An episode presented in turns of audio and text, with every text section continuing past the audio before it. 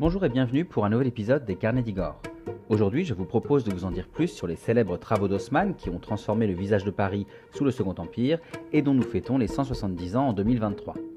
Ce nouveau podcast est réalisé en collaboration avec l'application mobile CityGem que je vous invite à télécharger sur votre smartphone. CityGem, c'est un city guide 2.0 ingénieux, 100% gratuit et facile d'utilisation qui permet d'explorer à son rythme les pépites de plus de 60 villes françaises. Ainsi, dès aujourd'hui, je vous propose d'en savoir plus sur le Paris du Second Empire grâce à trois visites guidées que j'ai créées et qui sont disponibles sur l'application mobile CityGem.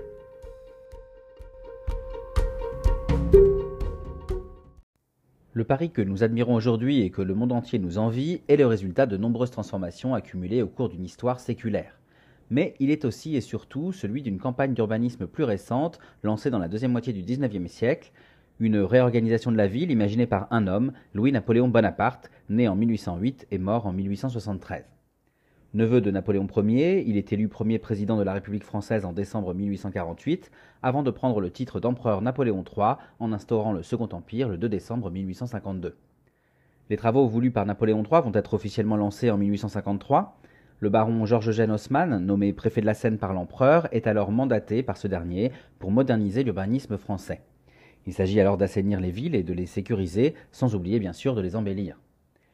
Parmi les villes auxquelles euh, s'attaque euh, Haussmann, on compte Lyon, Bordeaux, Rouen, Marseille, mais surtout Paris qui doit refléter la modernité, la puissance et le prestige de l'Empire.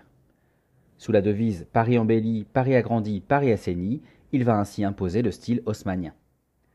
Entre 1853 et 1868, ce ne sont pas moins de 18 000 maisons sur les 30 770 que la capitale compte alors qui sont abattues, soit plus de la moitié.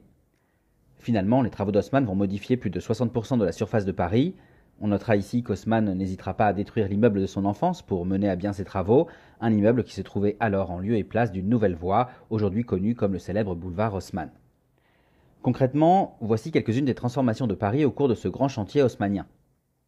D'abord, les rues moyenâgeuses étroites sont détruites ou agrandies.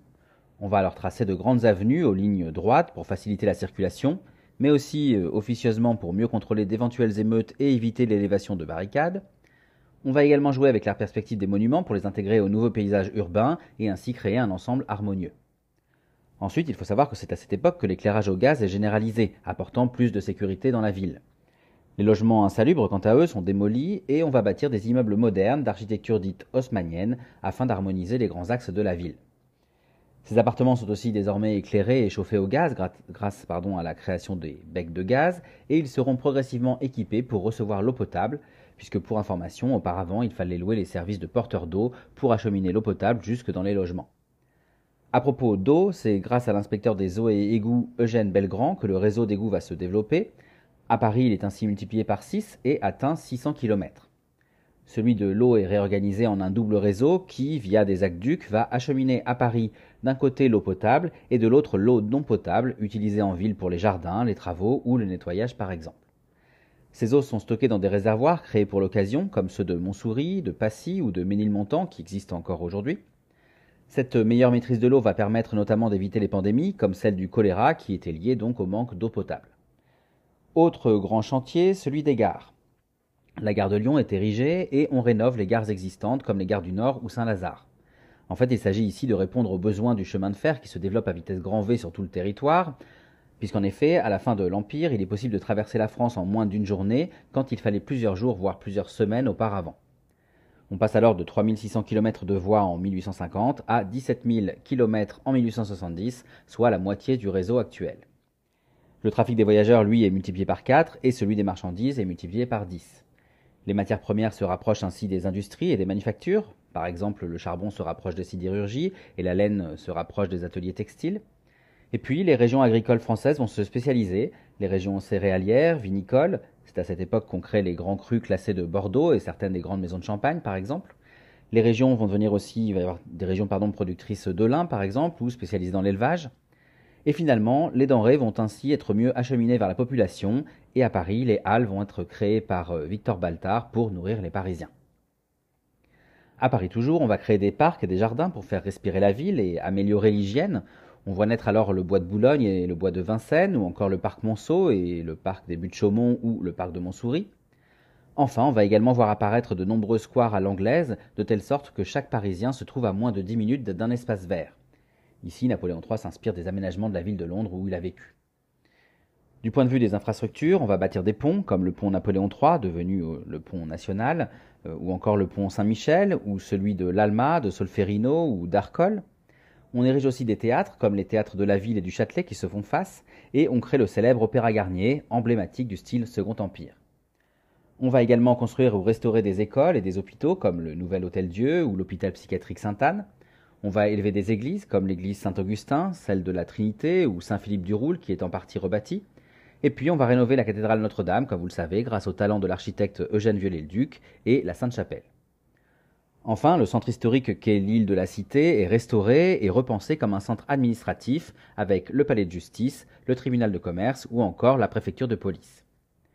Alors il y a bien sûr beaucoup d'autres transformations apportées dans la capitale par ces travaux. On compte parmi elles la création des places du Châtelet ou de l'Opéra et le réaménagement des places du Château d'Eau, l'actuelle place de la République, ou euh, de la place de l'Étoile, ou encore la mise en place de la fontaine Saint-Michel ou la finalisation du Louvre.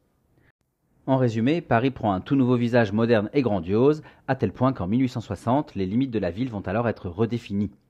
La capitale monte ainsi à 20 arrondissements en assimilant les faubourgs populaires de l'Est comme les villes de banlieue plus cossues de l'Ouest.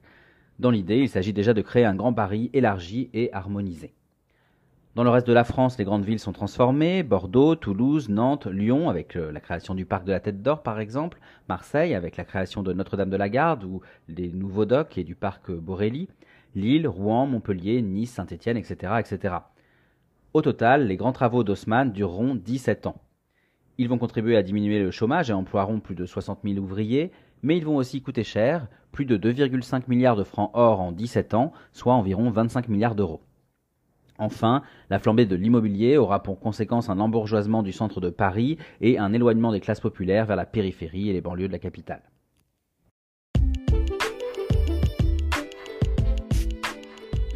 Voilà, j'espère que cette anecdote vous a plu et qu'elle vous aura donné envie d'aller explorer le Paris du Second Empire. À ce propos, comme je vous le disais en introduction, pour en savoir plus sur ce nouveau Paris haussmanien, je vous propose de découvrir cette période cruciale pour la capitale autour de trois visites guidées, des visites disponibles sur l'application mobile CityGem. Ces trois parcours que j'ai imaginés donc avec CityGem sont accessibles en exclusivité pour les abonnés des carnets d'Igor pendant un mois. Vous avez tous les détails dans les derniers articles de mon blog, lescarnetsdigor.fr. Quoi qu'il en soit, pour y accéder, c'est simple. D'abord, téléchargez l'application CityGem sur votre smartphone. Ensuite, tapez Igor ou Second Empire dans la barre de recherche. Vous pouvez alors choisir l'un des trois parcours de visite. Alors vous en avez un long, plus complet, et deux plus courts si vous n'avez pas envie de marcher trop longtemps. Une fois que votre choix est fait, pour suivre le parcours sélectionné, il vous suffit d'entrer le code IGOR, I-G-O-R en majuscule, et enfin d'appuyer sur le bouton Go et de vous laisser porter dans cette visite guidée parisienne. Vous bénéficierez alors d'un guidage GPS pour vous orienter parmi les 14 points d'intérêt que j'ai sélectionnés pour vous, mais vous profiterez aussi de capsules audio descriptives qui se déclencheront automatiquement à votre passage près de l'un de ces points d'intérêt. Et enfin, vous pourrez suivre des anecdotes historiques qui ne manqueront pas, j'en suis sûr, d'agrémenter votre promenade. Voilà, je vous remercie pour votre écoute et je vous invite à visiter mon blog pour retrouver l'article illustré concernant cette anecdote, mais aussi des visites de milieux historiques et culturels favoris à travers les articles et les podcasts dédiés. Enfin, vous pouvez aussi me suivre sur Facebook, Instagram, TikTok et YouTube pour retrouver toutes mes actualités en photo et en vidéo. Et je vous dis bien sûr à très bientôt pour d'autres aventures, d'autres anecdotes et d'autres visites.